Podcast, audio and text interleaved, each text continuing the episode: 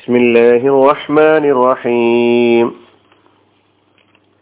സൂറത്തു നബ ആയത് നമ്പർ ഒൻപത് വിവരണം ഒന്ന് وجعلنا نومكم سباتا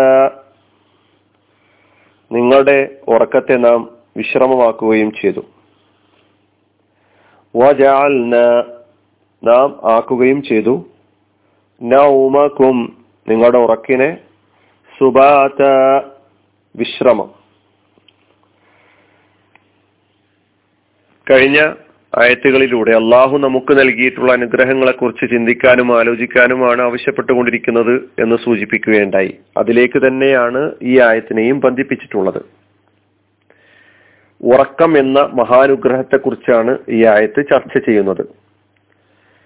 ഈ ആയത്തിൽ ആദ്യം വന്ന കലിമത്ത് വാവ് ഈ വാവാണ് അത്തിഫിന്റെ വാവ് ഈ വാവാണ് ഈ ആയത്തിനെ നേരത്തെ പറഞ്ഞ ആയത്തുകളിലേക്ക് ബന്ധിപ്പിക്കുന്നത്. ജാൽന എന്നതാണ് മാതയായ ഫേലാണ് നാം ആക്കി എന്നാണ് അതിന്റെ അർത്ഥം. നൗമക്കും നിങ്ങളുടെ ഉറക്കം നൗമു എന്ന ഇസ്മും പിന്നെ കും എന്ന ലമീറും ചേർന്നപ്പോൾ നൗമക്കും നിങ്ങളുടെ ഉറക്കം. നൗമി എന്നത് ഇസ്മാണ് അതിന്റെ ക്രിയാരൂപം. മാതയായ ഫേൽ നാമ എന്ന നാമ നാമ എന്ന് പറഞ്ഞാൽ ഉറങ്ങി. നാമ യനാമു നൗമൻ വ മനാമൻ നൗമ എന്ന മസ്തറും മനാമി എന്ന മസ്തറും അതിന് വരാറുണ്ട്. ഉറങ്ങുന്നവൻ എന്ന അർത്ഥത്തിൽ നായിമുൻ എന്ന പദം ഉപയോഗിക്കുന്നു. സുബാത്തൻ. ഇതാണ് നമ്മൾ ഈ ആഴത്തിൽ പഠിക്കുന്ന പുതിയൊരു കലിമത്ത്. വിശ്രമം എന്നാണ് സുബാത്തിന്റെ അർത്ഥം. സുബാത്ത് വിശ്രമം. റാഹത്ത് എന്ന് പറയുന്നു. അതുപോലെ തന്നെ സുബാത്തിന് ഗാഠമായ നിദ്ര ഉറക്കിന്റെ ഒരു ഘട്ടത്തെ സുബാത്ത് എന്ന പദം കൊണ്ട് പരിചയപ്പെടുത്തിയിട്ടുണ്ട്. സൂചിപ്പിച്ചതുപോലെ ഉറക്കുന്ന അനുഗ്രഹമാണ് അള്ളാഹു സുബാനുവത്താല ഈ ആയത്തിലൂടെ ചർച്ച ചെയ്യുന്നത്. നമുക്കറിയാം നമ്മുടെ ഉറക്കം എന്ന് പറയുന്നത് നമ്മുടെ ശരീരവും നമ്മുടെ മനസ്സും പൂർണമായ വിശ്വ വിശ്രമത്തിലേക്ക് പരിസരം മറന്നുകൊണ്ടുള്ള വിശ്രമത്തിലേക്ക് പ്രവേശിക്കുന്ന പ്രക്രിയയാണ് ഉറക്കം എന്ന് നമുക്കറിയാം. ഒരു ദിനേന നടക്കുന്ന പ്രക്രിയയാണ്. നമ്മുടെ ജീവിതത്തിലെ മൂന്നിലൊരു ഭാഗം നാം ഇതിനായി ചെലവഴിക്കുന്നുണ്ട്. നമ്മുടെ ജീവിതത്തിന്റെ അവിഭാജ്യ ഘടകമാണ് അല്ലെങ്കിൽ ജീവിതത്തിന്റെ അത്യന്താപേക്ഷിതമായ ഭാഗമാണ് ഉറക്കം എന്ന് പറയുന്നത്. വെള്ളം പോലെ തന്നെ ഭക്ഷണം പോലെ തന്നെ വളരെ അത്യന്താപേക്ഷിതമായ ഒരു കാര്യമാണ് ഉറക്കം. അതും ശരിയായ സമയത്ത് ശരിയായ അളവിലുള്ള ഉറക്കം. അത് നമുക്ക് കിട്ടുന്നുണ്ടോ എന്ന് നാം ഉറപ്പുവരുത്തേണ്ടതുണ്ട് അള്ളാഹു സുബാനുവത്താല മനുഷ്യനെ സൃഷ്ടിക്കുക മാത്രമല്ല ചെയ്തിട്ടുള്ളത്. മനുഷ്യന്റെ സൃഷ്ടാവ് മാത്രമല്ല അള്ളാഹു തന്റെ സൃഷ്ടികളോട് അളവറ്റ കനിവും കാരുണ്യവും ഉള്ളവനാണ് അതുകൊണ്ടാണ് മനുഷ്യന്റെ ആവശ്യങ്ങളെയും മനുഷ്യന്റെ താല്പര്യങ്ങളെയും മനുഷ്യന്റെ അഭിലാഷങ്ങളെയും മനുഷ്യനേക്കാളും കൂടുതലായി അറിയുന്നവൻ. മനുഷ്യനേക്കാളും കൂടുതലായി അതിനെക്കുറിച്ച് വിചാരമുള്ളവൻ അള്ളാഹു ആണ്. അതുകൊണ്ടാണ് അള്ളാഹു സുബാനുവ താല മനുഷ്യന്റെ ഈ ആവശ്യം പൂർത്തീകരിക്കുവാൻ പറ്റുന്ന സ്വഭാവത്തിൽ അവന്റെ പ്രകൃതിയിൽ ഈ വാസന ഈ നിദ്രാവാസന അള്ളാഹു സുബാനുവ താല സൃഷ്ടിച്ചിട്ടുള്ളത്. ഈ യാദർച്ഛികമായി ഉണ്ടാകുന്ന കാര്യമല്ല. വിശ്രമം എന്നത് അത്യാവശ്യമാണ്. കാരണം ഈ ലോകത്ത് മനുഷ്യനെ കർമ്മയോഗ്യനാക്കുന്നതിന് വേണ്ടി മനുഷ്യനെ ഉത്സാഹിയാക്കുന്നതിന് വേണ്ടി മനുഷ്യനെ കൂടുതൽ കൂടുതൽ പ്രവർത്തിക്കുവാൻ സഹായകമാകുന്ന സ്വഭാവത്തിൽ അവനെ ഒരുക്കുന്ന ഒരുക്കി കൊണ്ടുവരുന്നതിന് വേണ്ടി അള്ളാഹു സുബാനു താല നിക്ഷേപിച്ചിട്ടുള്ള അവന്റെ ഉള്ളിൽ നിക്ഷേപിച്ചിട്ടുള്ള ഒരു അനുഗ്രഹമാണ് മഹാനുഗ്രഹമാണ് ഈ ഉറക്കം എന്ന് പറയുന്നത് എന്ന് മനസ്സിലാക്കേണ്ടതുണ്ട്. നമ്മുടെ ശരീരത്തിനും നമ്മുടെ മസ്തിഷ്കത്തിനും നമ്മുടെ ചിന്തകൾക്കും നമ്മുടെ മനസ്സിനും എല്ലാം തന്നെ നമ്മുടെ ശരീരത്തിലെ എല്ലാ അവയവങ്ങൾക്കും വിശ്രമം വളരെ അത്യാവശ്യമാണ്. നിരന്തരമായ അധ്വാനം അത് സങ്കല്പിക്കുക സാധ്യമല്ല. ഖുറാൻ ചോദിക്കുന്നുണ്ടല്ലോ നിരന്തരമായ രാത്രി പകലില്ലാത്തൊരവസ്ഥ അല്ലെങ്കിൽ പകൽ മാത്രം രാത്രിയില്ലാത്ത അവസ്ഥ ഇത് നിങ്ങൾക്ക് ചിന്തിക്കാൻ കഴിയുമോ? അങ്ങനെ ഒരു അവസ്ഥ അള്ളാഹു ഈ ലോകത്ത് ഉണ്ടാക്കിയിട്ടുണ്ടെങ്കിൽ നിങ്ങൾക്ക് രാത്രി കൊണ്ടുവരാൻ ആരാണുള്ളത്?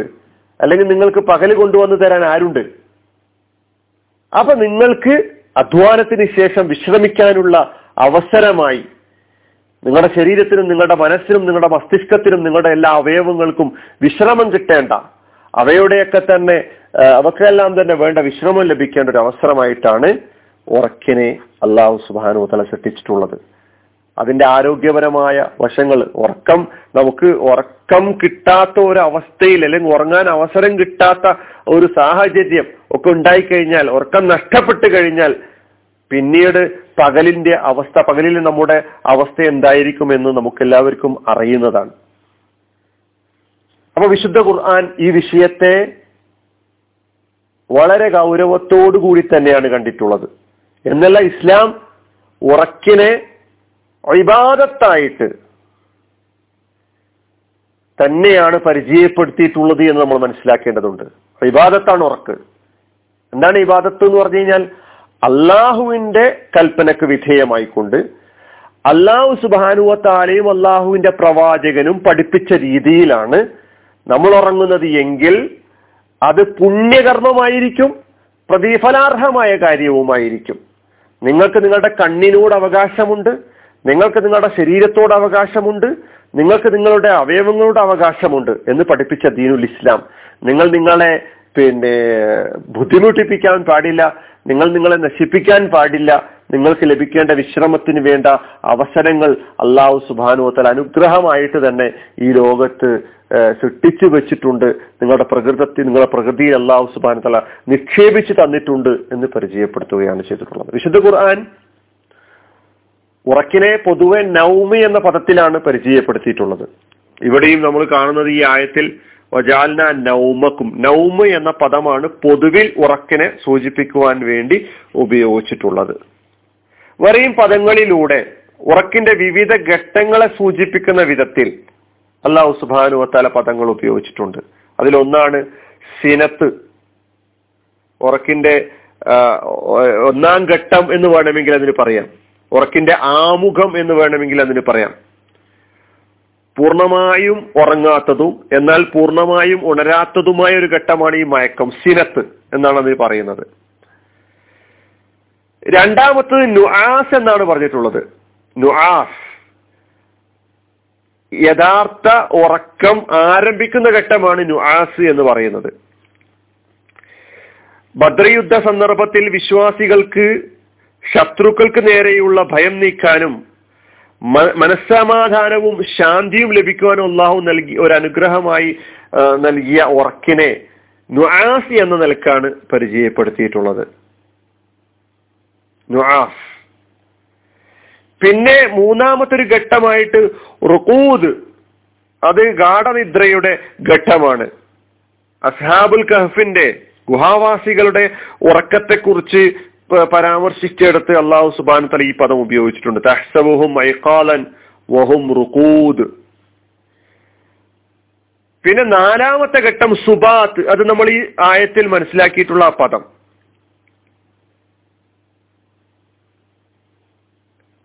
ഇങ്ങനെ ഉറക്കിന്റെ വിവിധ ഘട്ടങ്ങൾ പരിചയപ്പെടുത്തിക്കൊണ്ട് ആ പദങ്ങൾ സിനത്ത് നുആസ് റുക്കൂദ് സുബാത്ത് ഇങ്ങനെയുള്ള പദങ്ങളിലൂടെ ഉറക്കിനെ പരിചയപ്പെടുത്തി. പൊതുവായിട്ട് നൗം എന്ന പദമാണെങ്കിലും ഇങ്ങനെ പരിചയപ്പെടുത്തിയായിട്ട് നമുക്ക് കാണാൻ കഴിയും. ഇനി നമുക്ക് ഒരു ആരോഗ്യപരമായ ഒരു ഉറക്കുമായി ബന്ധപ്പെടുത്തിക്കൊണ്ട് അതിന്റെ ഉറക്ക് എത്ര മണിക്കൂർ വരെ എന്നൊക്കെ ഉള്ള ചർച്ചകളുമായി ബന്ധപ്പെട്ട ചില കണക്കുകൾ മാത്രം. ആ കണക്കുകൾ നിങ്ങളുടെ മുമ്പിൽ അവതരിപ്പിക്കുകയാണ്. അല്ല ഒന്ന് രണ്ട് തരം ഉറക്കുകളെ കുറിച്ച് പറഞ്ഞിട്ടുണ്ട്. ഒന്ന് ഈ ഉച്ച ഉറക്ക് ഉച്ചക്കുള്ള അതായത് പകലിന്റെ മധ്യഭാഗത്തുള്ള ഉറക്കിനെയാണ് പറയുന്നത്. കൈലൂലത്തിന്റെ ഉറക്ക് എന്നാണ് അതിന് പറയുക സുന്നത്താണത്. അത് പണ്ഡിതന്മാര് പത്ത് മിനിറ്റ് മുതൽ മുപ്പത് മിനിറ്റ് വരെ അല്ലെങ്കിൽ നാൽപ്പത് മിനിറ്റ് വരെ കൂടിയാൽ ഒരു മണിക്കൂർ വരെ നിങ്ങൾ അത് നല്ലതാണ് എന്ന് സൂചിപ്പിച്ചിട്ടുണ്ട്. മറ്റൊന്ന് ഇഷാ നമസ്കാരത്തിന് ശേഷം സുബീ ബാങ്ക് വരെ നീണ്ടു നിൽക്കുന്ന ആ ഉറക്കാണ്. അപ്പൊ കാലവ്യത്യാസം അനുസരിച്ച് ഉഷ്ണകാലത്തും ശൈത്യകാലത്തും അതിന്റെ മണിക്കൂറുകളിൽ വ്യത്യാസപ്പെടുന്നുണ്ട്. ഉഷ്ണകാലാണെങ്കിൽ ഏഴ് മണിക്കൂർ വരെ നീളുന്നുണ്ടാകാം. ശൈത്യകാലത്ത് അത് ചിലപ്പോൾ ഒമ്പത് മണിക്കൂർ വരെ നീളാം. ഇത് ഇഷാ നിസ്കാരത്തിന് ശേഷമുള്ള കാര്യമാണ്. അപ്പൊ ഒരു ദിവസം കൈലൂലത്തിന്റെ ആ ഉച്ച ഉച്ചയുറക്കം കൂടി കണക്ക് കൂട്ടിയിട്ട് പറയുകയാണെങ്കിൽ ഉഷ്ണകാലത്ത് എട്ട് മണിക്കൂറും ശൈത്യകാലത്ത് പത്ത് മണിക്കൂറും ഉറങ്ങുന്ന ഒരു കണക്കാണ് കൊടുത്തിട്ടുള്ളത്. എന്നാൽ ഒരു വിശ്വാസി രാത്രിയുടെ അവസാന സമയം നമുക്കറിയാം രാത്രിയുടെ അന്ത്യയാമങ്ങളിൽ എഴുന്നേറ്റ് നിന്നുകൊണ്ട് തഹജുദ് നിസ്കരിക്കുക കയാമുല്ലയിൽ അതിനുവേണ്ടി ഉപയോഗിക്കുന്ന ആളെ സംബന്ധിച്ചിടത്തോളം നിർബന്ധമായ കാര്യമൊന്നുമല്ല തഹജുദ് സുന്നത്താണ്. അത് നിർവഹിക്കാൻ അതിനുവേണ്ടി ഉപയോഗപ്പെടുന്ന ഒരാളെ സംബന്ധിച്ചിടത്തോളം ഉഷ്ണകാലത്ത് രാത്രി അഞ്ച് മണിക്കൂർ മുതൽ ആറ് മണിക്കൂർ വരെ ഉറങ്ങുന്നുണ്ടാകാം. ശൈത്യകാലത്ത് ഏഴ് മണിക്കൂർ മുതൽ എട്ട് മണിക്കൂർ വരെ. ദിനേനെ ഇതൊരു കണക്കാണ്. പറഞ്ഞു വരുന്നത് എന്താണെന്ന് ചോദിച്ചാൽ രാത്രിയിൽ ഏഴ് മണിക്കൂറോളം ഉറങ്ങുന്നത് ആരോഗ്യപരമായ ഒരൊക്കന്